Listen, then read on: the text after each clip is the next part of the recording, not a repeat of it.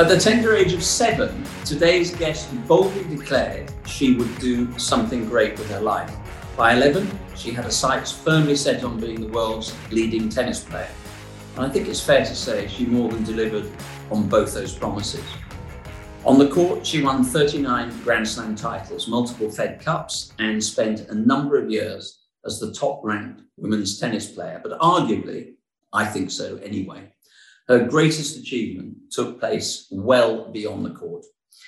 She was the driving force behind the professionalization of women's tennis, playing an instrumental role in forming the Women's Tennis Association.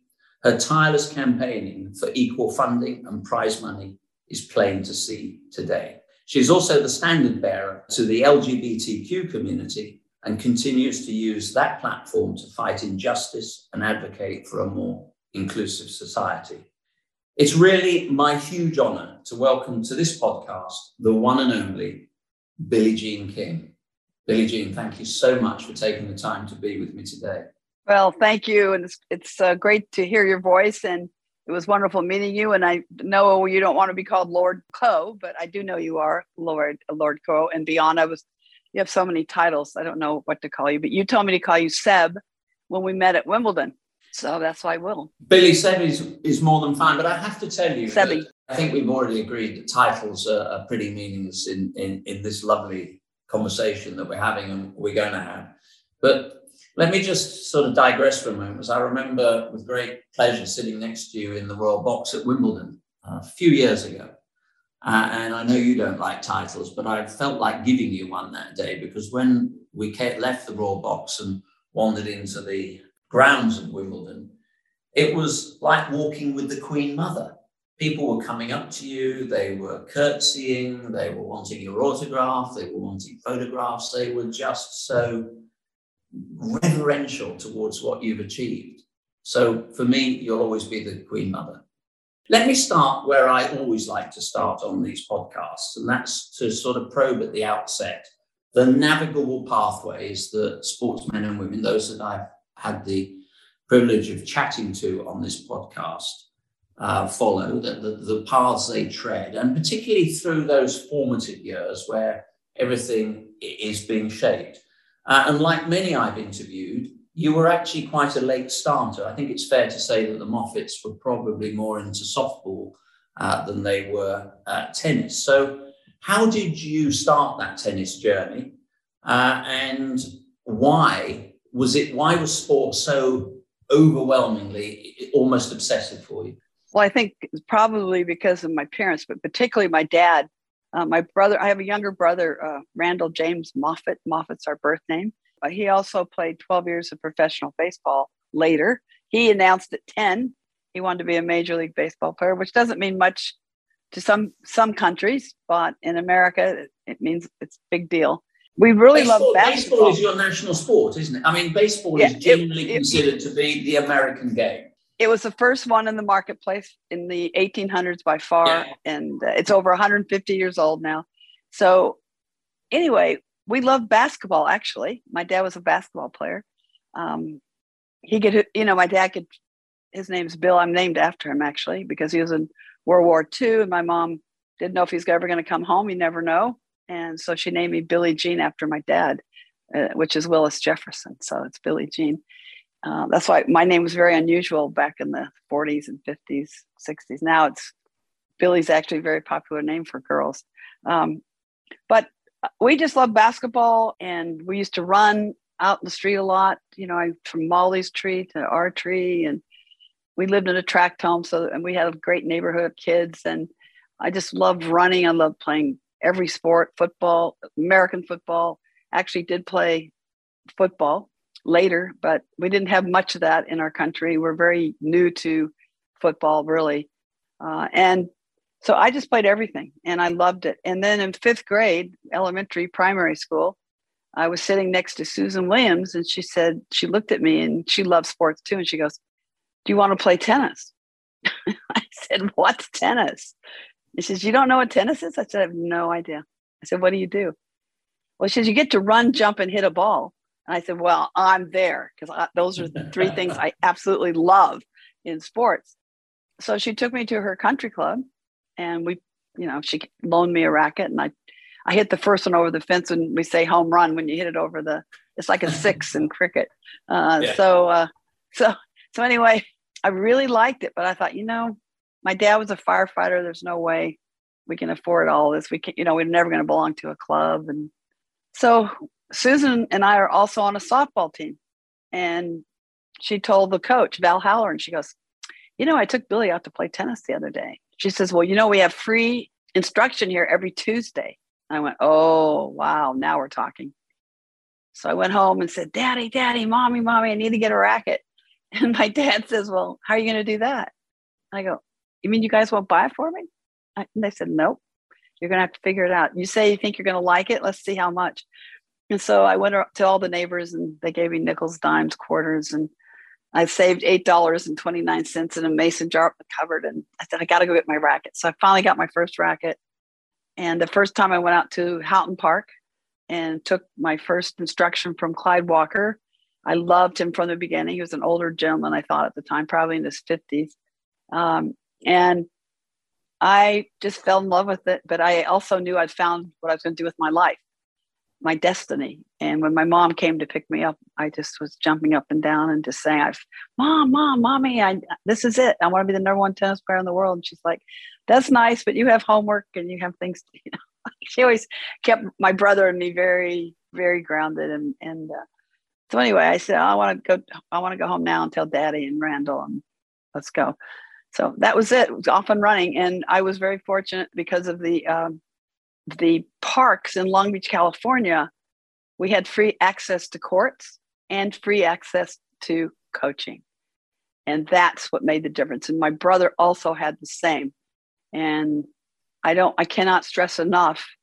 Like in in Britain, um, of course, I I wish they would go to a football pitch and take the two best kids with the hand-eye coordination and their and their feet and the quickness and all and agility and just go get them in tennis because that's where um, you want to get kids that from all parts of life different you know very rich people very poor people you want you want that and it's really good for kids to be around each other because they all teach each other different things and different qualities.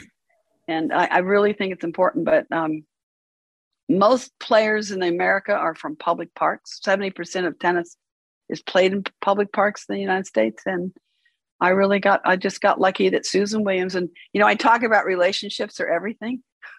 I'm sure glad that Susan Williams asked me to play tennis that day. She changed my life. She's on my blessing list every morning. I, I always wake up and do a blessing list. Susan Williams is on that blessing list because that changed my life for all time that she asked me to play. Well, look, there, there are two things I, I pull, draw from that. Firstly, I'm delighted to hear you had parents that sounded very similar to mine because my father was my coach and mm-hmm. I was running effectively in plimsolls. Um, and I once said to him, When am I going to get a pair of running shoes? And he said, When you win a race.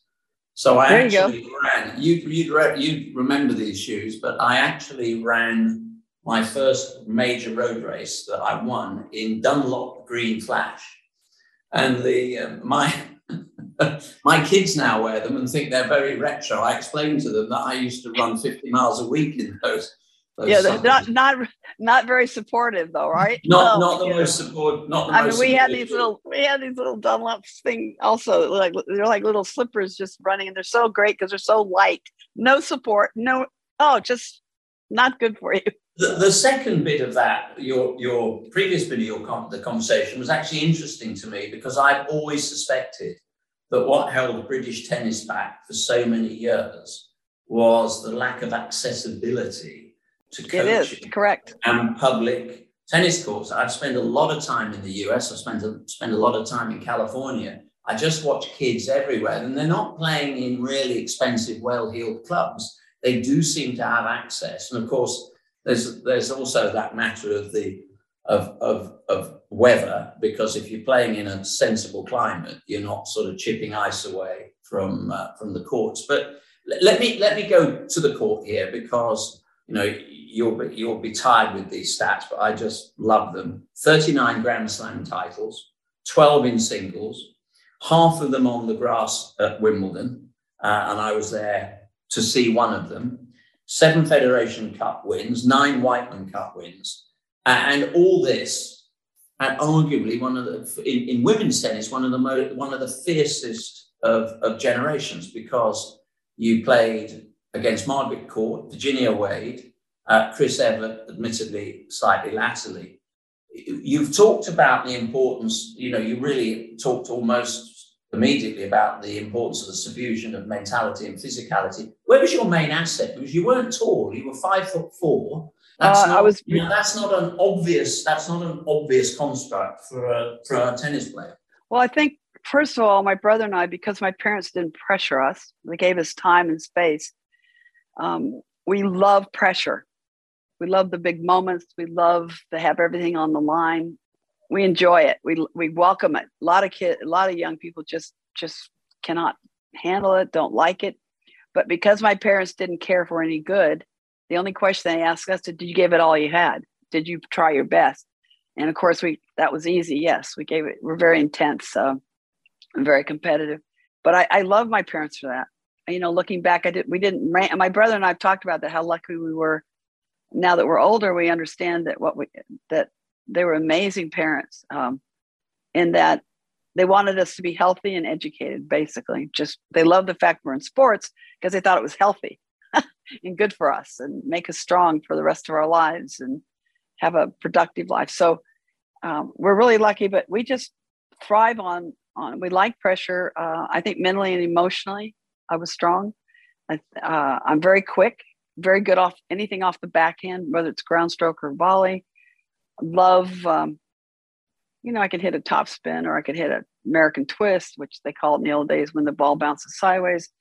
My coach, it talks about in the book actually where it's only for boys, you know, a lot of these things. And then I said, well, may I try it? And then, yeah, you go ahead and try it. And I could hit that the first time. It was easy. You know, I can bend my back easily, actually. It was I never had trouble with my back. My knees were my problem. And you know, I'm very agile and I can get down low and uh, get up back up quickly, you know, and, la- and I'll tell you where, where God was really good to me. And that was laterally. Uh, and when I'm at net, I, my lateral movement was, was excellent. He was, my forehand was shocking, but today, today, I, today is so much easier to hit a forehand because I just, it's much, the way we were taught wasn't natural. We were taught very static and not dynamic enough uh, in the old days. And then those wooden rackets, ooh, are they heavy? And it's just these rackets today are just so much fun uh, to hit a ball with. It's so much easier. The sweet spot's huge, and also uh, the information available. Just every generation gets better. Um, that's another thing my parents taught us that every generation gets better, uh, not only in sports but in most things. And so that was when I when I saw Althea Gibson, who was the first black ever to win a major in tennis, man or woman. I got to see her at the Los Angeles Tennis Club, and I knew what it looked like to be number one. And I'm really, you know, if you can see it, you can be it. Like I'm sure kids that watched you um, saw you, and I remember watching Bannister break the four minute mile on our television at, at home, and it was grainy and black and white. And uh, uh, what's the guy? What's the guy? Who's he met? He meet, beat. Uh, uh, well, he got he beat to, to the record. It was actually it was neck and neck, but he ran against well the guy that was really challenging him to be the first under four minutes was John Landy from Australia. Right. And then John had the, the fame when the, the year that. Uh, but whoever it was looked, and then he passed him on the yeah. other side. And my so, dad. So yeah, you're referring to the Miracle Mile which Correct, took place in Vancouver in the Commonwealth, then the Empire Games. And Bannister was just coming past Landy. Landy looked to yeah, Landy. the wrong side. He looked, and he let he he let he opened the door and let uh, right. and let Landy through and let Bannister but I, through. But, but when we're watching, I jumped up and I said, "Daddy, Daddy, he made a mistake. He looked, and the guy's gonna. that's why I passed him. You always told me never to look back, always to go forward. I mean, I remember my dad teaching us because my dad was also was uh, did a little bit of hurdles, and we love track and field and um, and athletics. So I remember when I jumped up off the sofa and I went, Daddy, Daddy, he made a mistake. He looked. You told us never to look. Look. I remember that so clearly. Well, uh, the, the, lovely thing about this conversation is it's already taking me into some areas that I wasn't uh, I wasn't planning. But uh, let me just pick up on something. You talked about pressure uh, and the fact you love pressure. And I've always believed that the, the crucial asset between the good and the great is that you watch athletes, you watch competitors walk into that championship arena and they want to be there. They look like it's their home and they don't hide from it. And there are others who just look like they'd rather be anywhere else in the world. Do you think that there is a modern tendency to protect younger competitors from those pressured moments? And interestingly, if you think about the, and I, I, I, welcome the dialogue around mental health. I think everybody does. It's a, it's a, it's a healthy discussion to have. But where is the balance in sport at the level that you played and the pr- pressure that you were under, and the current discussion about, well, you know, pressure may be, uh, you know, lead to some some you know debilities around mental health. Where, where does that balance for you sit in that uh, discussion at the moment? Well, I've, I've, I've actually been always been big on it. We uh, in my day we didn't talk about it because we. Uh, I get I still get I get texts from my generation and younger generations, you know, just one or two generations, and they go, "Oh my gosh, if we talk like this now, the way the kids talk today, we we would have been, you know, it would have not worked for us because the way the public would have received it, they wouldn't have they wouldn't have liked it. We would they would say, "Oh, you're soft, you're this, you're that," uh, and we used to keep that among ourselves. But we set, certainly talked about it. Um, I think it's important to talk about it, especially with young people today, because they need to. And with social media, although they have the bullying, and and that's another challenge. But uh, I think it's good. It's out in the open. I think things when they get out in the open, usually uh, people do better. They don't feel isolated, which is you don't want isolation. Uh, but growing, you know, we had these challenges, but we would talk among ourselves. And I think the way my mom and dad raised us uh, with this uh, is good because we talked about self awareness also. Like if you're not feeling good, you've got to be aware of it. Sometimes young, you know, people aren't even aware of it. So that's number one to be aware of it. But and also it really takes courage to ask for help. And we were taught, you know, suck it up and keep things to yourself. And so I think it's much healthier today. I think people are more apt to go to a psychologist today, or or uh, and I think coaching is really important. But I think coaches need to go through this. I think they need therapy. I think they should have to go through therapy. There's a lot of sports psychologists out there, but I find that most players I talk to, I think they need to go to a psychologist first and work on th- work through some issues and then you can also have your sports psychologist but unless they're really educated and have their phd and all that i think it's really important to um, i find if you if they go to the psychologist a lot of this stuff works it, well, itself out uh, as far as you don't need to sports psychologists as much. But there's just basic things that i i don't know. I knew kind of instinctively i guess or i don't know where i got it from but i just knew that you know that rituals are important and now they talk about the rituals and on the court and I, I don't know. I think it's, think but I think it's good. I think it's good if we talk about it. I think it's yeah. very good to have things out in the open. So yeah. that in general, I think is good. Is better today.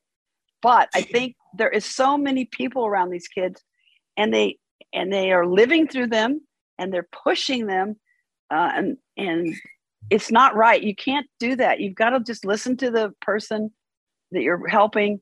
I love coaching, by the way. You can tell and just listen to them. And I, I coach by asking questions. I don't coach by telling them. Billie, do you think it's tougher to coach now than it's than it's ever been because of all these other considerations? You know, when I, I came through my sport, nobody had even heard of a sports psychologist. You rather you rather hoped that your coach was naturally a good psychologist. Naturally, most good coaches do get that right. But do you think it's tougher now to coach than it's ever been?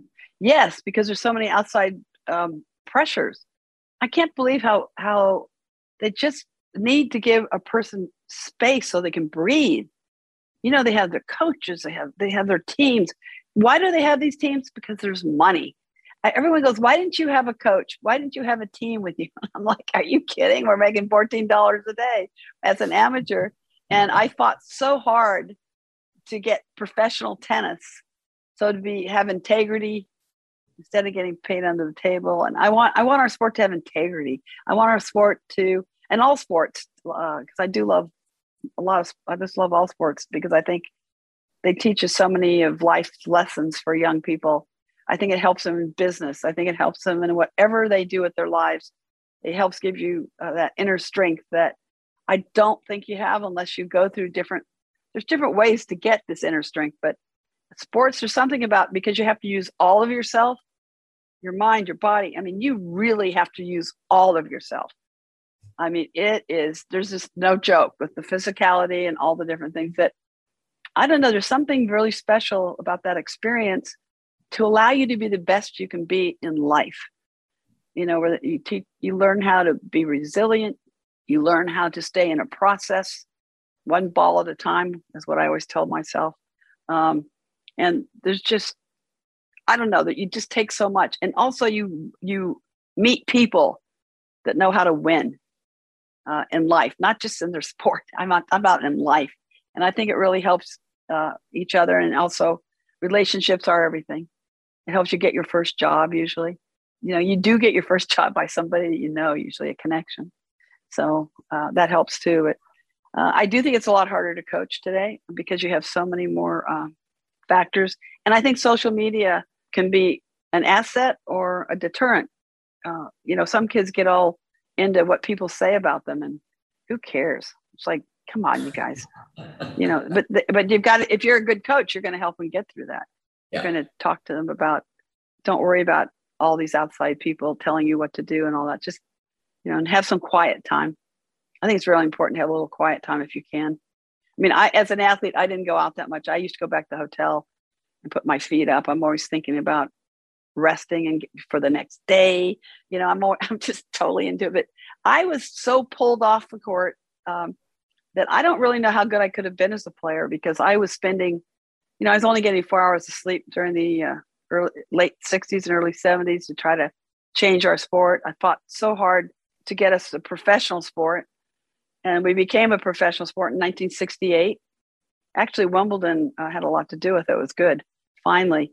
And but what I realized very quickly is the men did not want us. I thought we'd all be in this together, and I think, oh, this is so great. They're my friends. And my former husband, uh, Larry, uh, said, You know, if the game goes pro, the guys will want you out. And I said, No, they won't. They're my friends. And I'm, you know, we play mixed and, and we go out to dinners, dancing. He goes, Billie, they will not think you deserve one dime of this. I said, Oh, no. He was right, completely right. I was completely wrong. So that was a very shattering experience uh, and a tough time because I thought we are in this together the guys were not interested. So even the first Wimbledon, Laver won a 2,000 pounds and I won 750 pounds. And I went, uh oh. And then they, they started dropping tournaments for women. And uh, it was so tough. And then nine, the, the, probably one of the most important stories that people should know is that there were nine of us, nine players that were willing to give up our careers to start women's professional tennis. And we're called the original the, nine. The original nine, yeah. Right. This is probably the most important, and and everyone puts the WTA with this, and they're three years apart.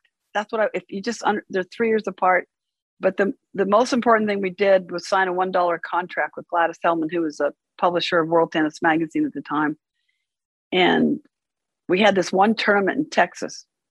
We were very upset with this tournament in LA, the Pacific Southwest. So anyway, we had our own tournament which we actually gave more money to the winner than the men's in LA, which and this was in Houston, and it was hilarious. Uh, Stan Smith, I think, won the tournament. He didn't even know that we were doing any of this until the Hall of Fame. By the way, we got inducted to the Hall of Fame just this year, the only group ever in the history. And uh, I keep pushing that they should celebrate the ATP, which is the men's association, this year, and the women's uh, tennis association next year. But the original nine was September 23rd, 1970, at the Houston Racquet Club. And that is the birth of women's tennis the way you know it today.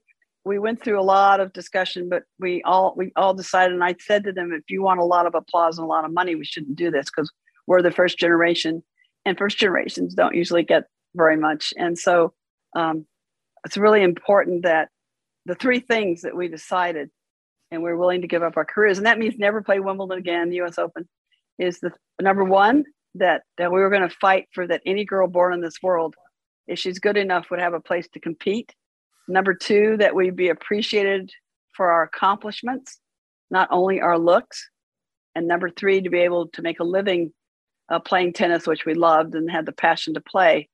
And we decided we're going to go for it. And if we don't ever play again, so be it. But we're, we're going to try to make this happen.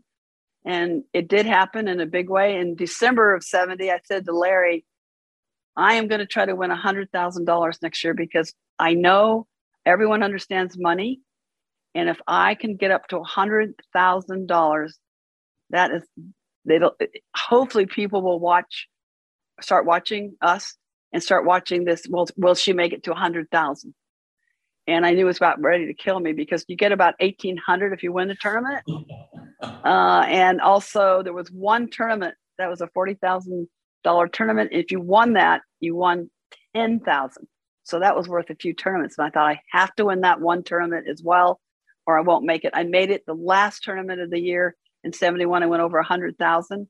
And that was probably the fifth most largest pay of any athlete in the United States. I was making a lot more than the greatest baseball players at that time, except Willie Mays probably, and um, and a couple of others maybe. But it was huge news. You went, you know, President Nixon called me. It was all filmed, and uh, but that was the birth of women's tennis in the original nine. And Rosie Casals was on that. That you probably even know these people. I mean, you know, Nancy Richey and Bartkowicz and Judy Dalton. Judy Dalton got to the finals, but there's two Australians and they got suspended immediately when we signed that one dog. We got suspended, but we didn't care. And it went back and forth, the suspensions.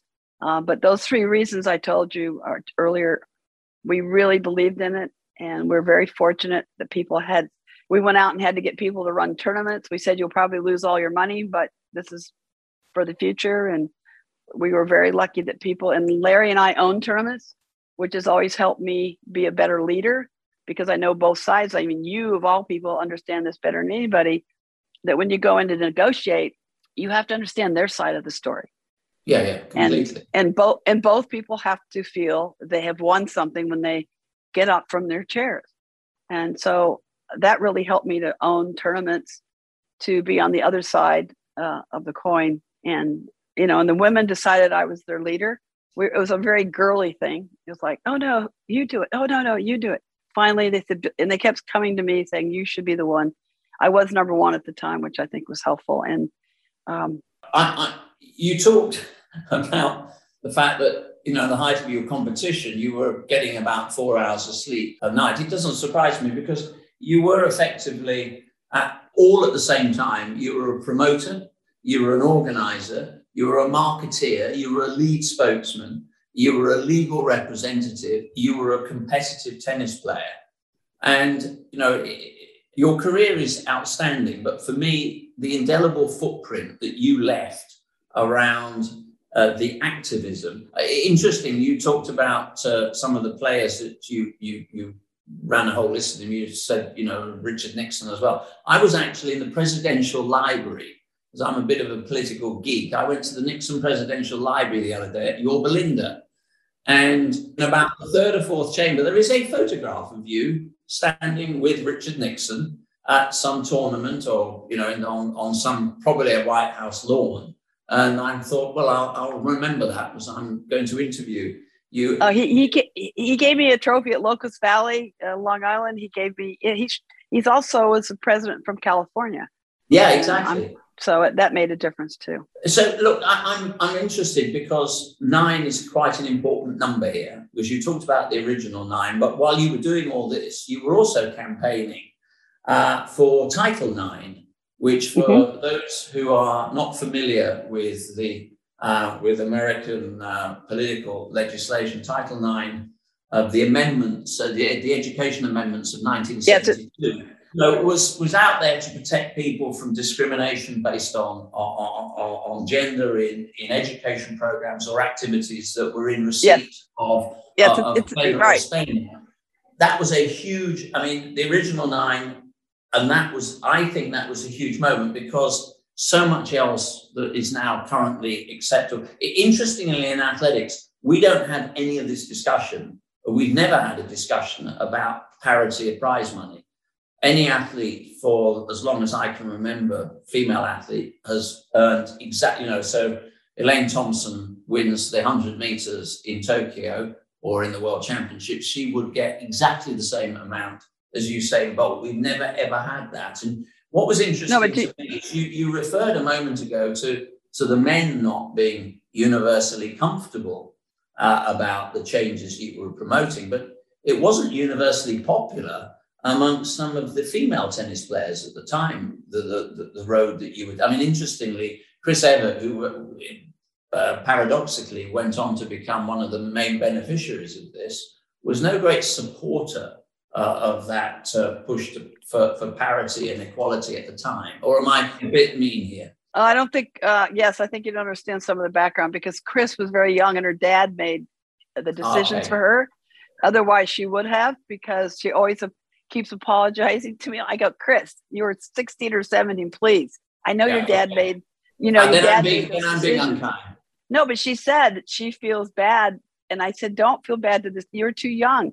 The other ones that, you know, I don't want to get into who wasn't very, there was two or three that were very, very difficult and not helpful who also benefited from what we did. So I won't go into the names because I don't care. I want to keep going forward. But um, Title IX is brilliant because it was an education amendment. Yeah. And I'll make it real. I'll make it real simple. It's only 37 words.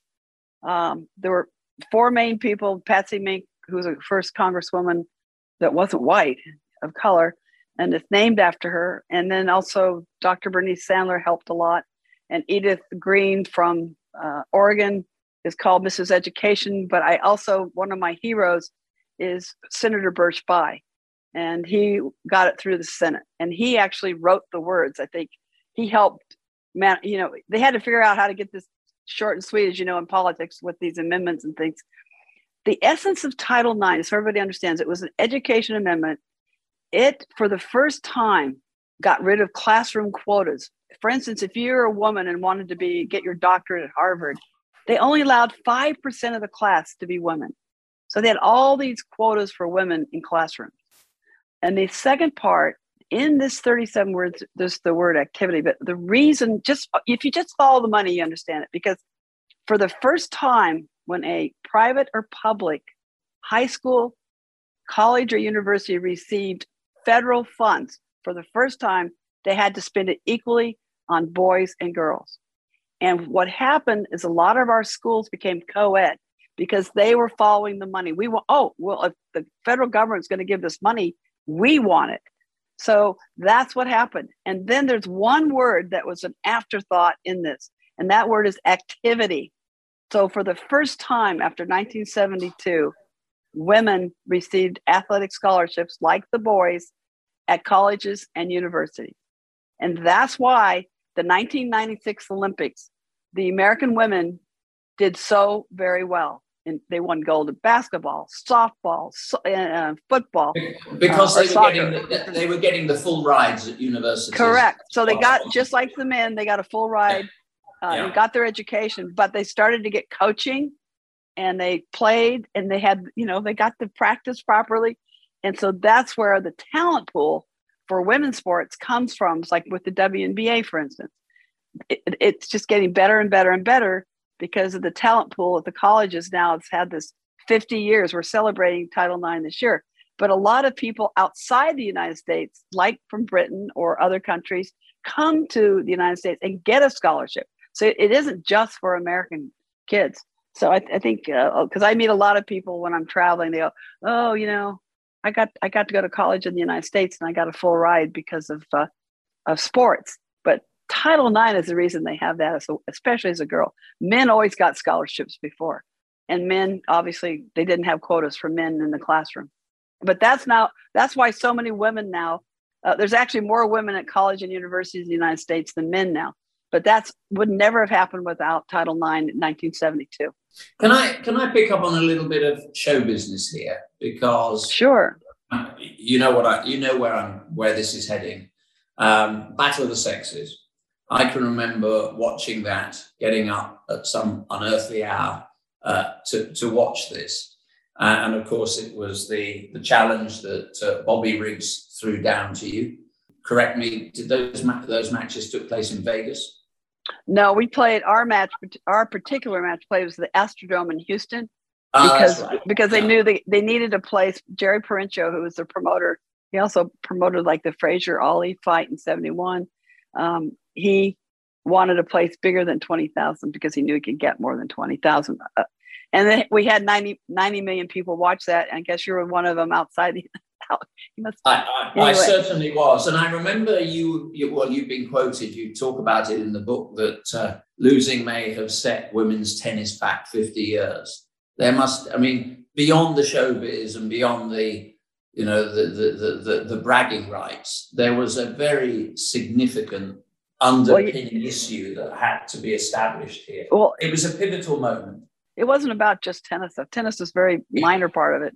Yeah, Um, I it you have to remember Title IX had just been passed the year Yeah. before, 1972. So I wanted to make sure that stayed strong because I knew there was going to be lawsuits against it to try to weaken it, which happened immediately, by the way, in 74. Just about not not immediately, but almost immediately in 74. But no, I, I and also you have to remember the women's movement in the United States was in its second wave, was huge. Uh, all this upheaval was going on. So this was really about social change for me when I was thinking about it. It wasn't about tennis. Uh, we're only in our third year of women's professional tennis. It was a very pivotal, important moment, and I knew I had to win. Is it a big deal that I could beat a 55 year old? No. It, athletically speaking, I knew that it, wasn't a big deal. But what happened is I would not play him. He, he used to follow me around for a couple of years, but Margaret Court played him. You know, she got a big check uh, for those days anyway. And she played him. And I told Margaret, I said, Margaret, this is not just a tennis match. This is huge. You have to win. She goes, okay, okay, I got it. I go, no, you, you have to win. I kept saying, no, no, Margaret, you have to win. And she heard me, but it was like, oh, she, she just had a, she just totally could not get the racket through that day. I didn't, I saw the tape later. I just, I felt so sorry because we've all been there, you know, we've all choked and it's the worst feeling. And um, she lost one and two. She got killed. And I told Larry before her match, uh, I'm sure she'll win, but if she should lose, I have to play him. I don't have a choice now because we're going to be in, you know, our third year. We're going to. So as soon as Margaret lost, um, Larry started talking to Mr. Perenchio. I said, but we're not going to announce it until after Wimbledon. Uh, and then, I mean, 73 was such a pivotal year. Four days before Wimbledon in 73, we formed our Women's Tennis Association. Uh, so it was like, this is four days before the tournament. And I'm, all this behind the scenes with the match and playing Bobby is going on. This is going on with, you know, with the WTA. Oh, by the way, we have to play Wimbledon. Oh, okay.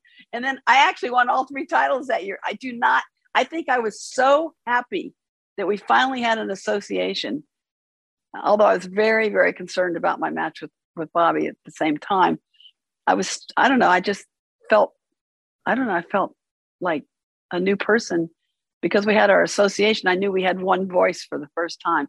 And I was just very, very excited because that took a lot out of a lot of us to make that happen. I, I cannot tell you how much we lobbied. We lobbied in the in, when we we're in the locker room. We lobbied. it was a it, well, you know politics. You know how hard it is. So you, you guys became good friends in the end Who? with Which you and one? Bobby. Oh, I love Bobby. But see, I knew all about Bobby before. He didn't know anything about me, which is typical. Um, I knew all about him. He was one of my heroes. See, see, Sebi, I love history.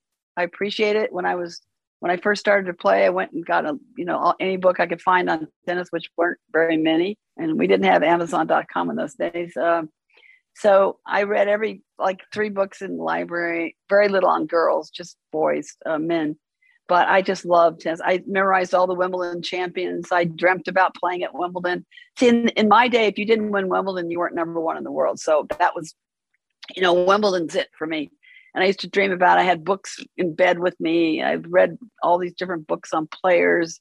Uh, and and mem- I, in the old days when I was very young, I could have told you every winner at Wimbledon in the mixed and the doubles and singles. And I love mixed is my favorite. See, I love team sports, so mixed is my favorite doubles is my second favorite and singles is my third but i love them all for different reasons but it's just oh i just i just love tennis i mean i still love it i still there's nothing like hitting the ball there's something magical about the way when the ball hits the strings and you feel it, and you can hit a slice, top spin, flat, outside of the ball, inside of the ball. You know, all these things are magical because it just feels so great against the strings. I there's there's something about hitting the ball. It's just, oh, I just love it. Let, let, slight change of direction here. You you came out in 1981. You no, I was actually then, I was outed. Sorry, I didn't want to interrupt you, but I'm, I was outed. No, well, I was going to then say, but actually, that wasn't your choice. Um, no. You subsequently have become, well, some would say a standard bearer. I would say an iconic figure in the LGBT community, um, and inside and outside of sport. But that was in a very, very different era. You know, the the world was not nearly as tolerant or as understanding or or frankly, no, as, they weren't ready as, as, as, neutral about it now. That that must have been an extraordinarily interesting experience. And given your commercial head, the the fact that you know many of the sponsors ran for the hills. I know Nike remain there and and produce that that iconic poster, which is still considered to be groundbreaking in uh, in, in marketing, but. This was a very different era and a very different type of experience, I guess. Every sponsor dropped me. I got horrible. I should have kept the letters, but I threw them out. They were so horrible.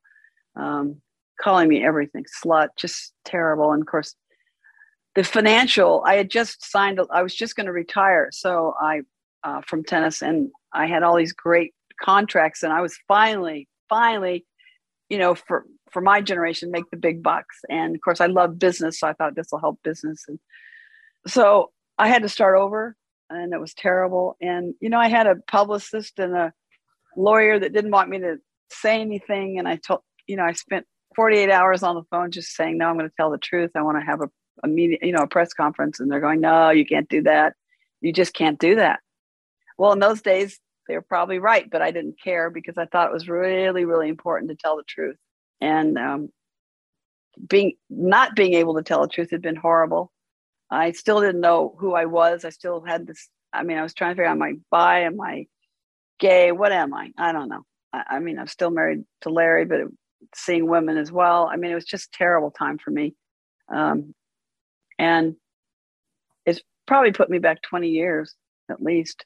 I mean, I went to an eating disorder in 95.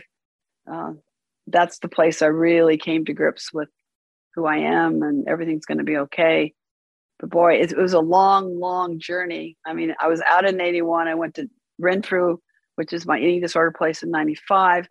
I had therapy three times, individual therapy three times a week, had couples therapy. And Ilana Kloss, my partner in life, my wife, is was great. She stood by me, but she, she doesn't like therapy. And one of the things you had to do is couples therapy. And she went, What?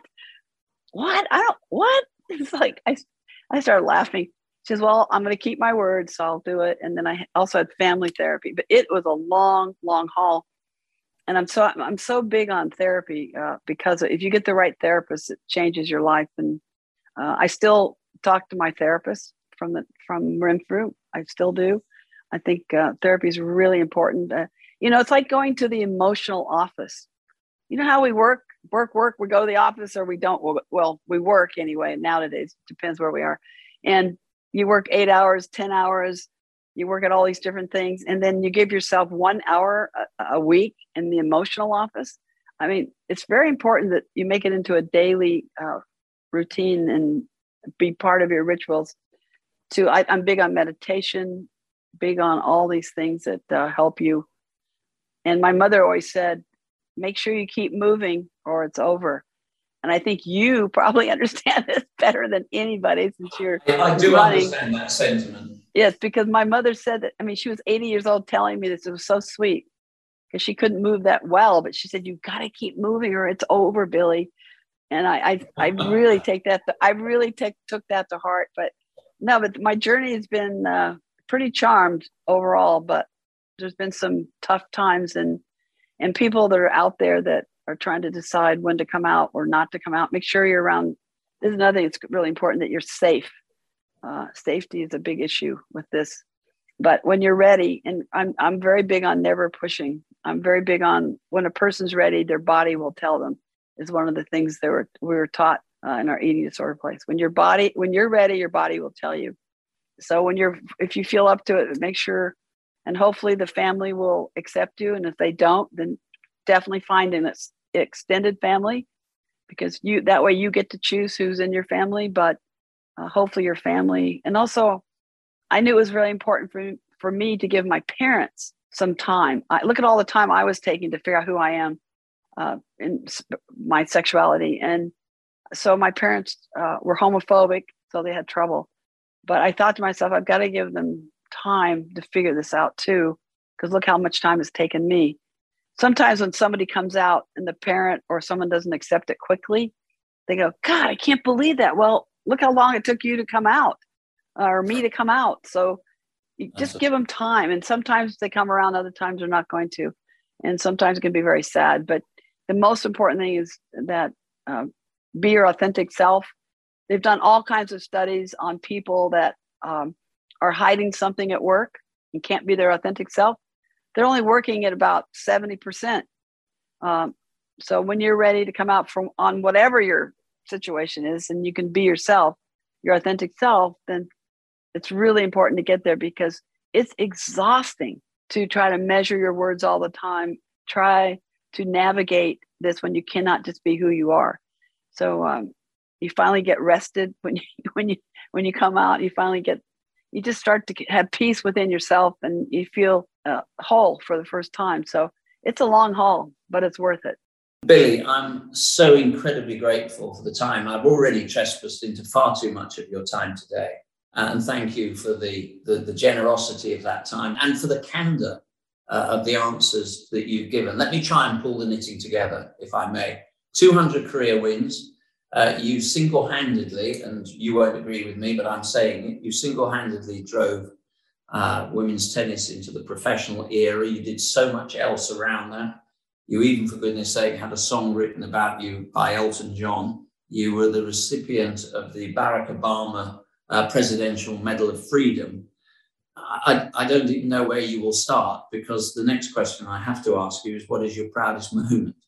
I don't know where I start, but um, Elton just started his farewell tour again too. So I hope people go. I think he's going to be in the states now in Europe maybe next year, but um, he's a dear friend. Uh, I I think um, you know I always get back to friend uh, to relationships. I think they're the most important thing. And I don't know that's really everything, but I think the Presidential Medal of Freedom was huge. I was the first woman athlete but I didn't get it for being an athlete. I got it for um, social justice, and yeah. part of that being the LGBTQ. Plus, President Obama was the first president to even mention LGBTQ, and also Harvey Milk uh, received a Medal of Freedom that day posthumously. His nephew was there, uh, the great you know leader. Yeah. He got killed um, in the mayor's office. He and the mayor got shot, so it was a rough time because my because Larry and I were actually living in Northern California, but I think I think having a great relationship with Ilana, she's probably the most significant. Ilana Kloss is my partner in life and yeah. wife, and she was the number one tennis player in doubles. Um, she's yeah. from South Africa.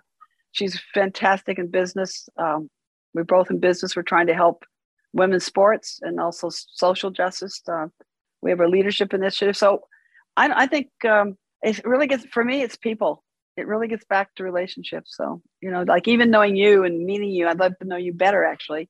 I remember that time at Wimbledon, we'll go full circle here. I thought I said to Ilana when I went back to sit in the royal box, I said, I should talk to him because he's, uh, I'm very shy actually.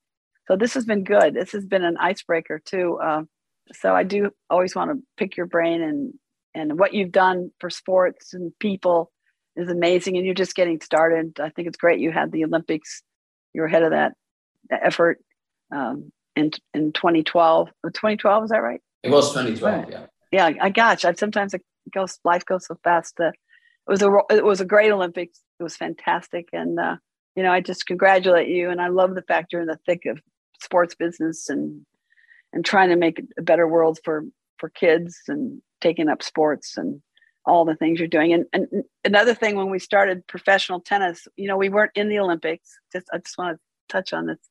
And I said to I said to them because we left the Olympics, I think in 24 over the amateur rule. I guess uh, And I said to the to the women when we were talking, I said, also we'll be back in the Olympics if we get this to happen. And everybody goes, What? What? You know, because we hadn't been in the Olympics. They didn't even realize we'd been in the Olympics. Okay. We were in the first in 1896, I think we are the in there. So the very first one of the modern Olympics. So anyway, I go, you guys will be back in the Olympics as well. And they're going, what? What do you mean? I said, you'll see. First of all, we're a global sport. We're going to be making money. We're going to get a lot of attention. The men and the women, I mean, everyone when I speak. And we'll be back. And sure enough, in 84, we're an exhibition sport. I was a judge for the Olympics. And then in 88, uh, Stephanie Graf won the gold, what we call the Golden Slam, because she won all four yeah. majors plus the Olympics. And I got to be a coach or captain or whatever you want to call it twice in the Olympics in 96 and 2000. So I had an, a little bit of an Olympic experience and it was fantastic. So, but I told her, I told her, we'll be back in the Olympics. They're going, no way. What are you talking about? First of all, they didn't even know we'd been in the Olympics, but that's, that's why I love history because those are the kinds of things that'll come up when you're in the leadership position. So it worked and it was great. Billie, thank you so much. I really, really do hope our paths cross very soon. Oh, they Thank will. You. Maybe at Wimbledon. And thanks to everyone uh, that made this happen. Thank you. My pleasure. Thank you. You've been listening to Extraordinary Tales in Extraordinary Times, brought to you by CSN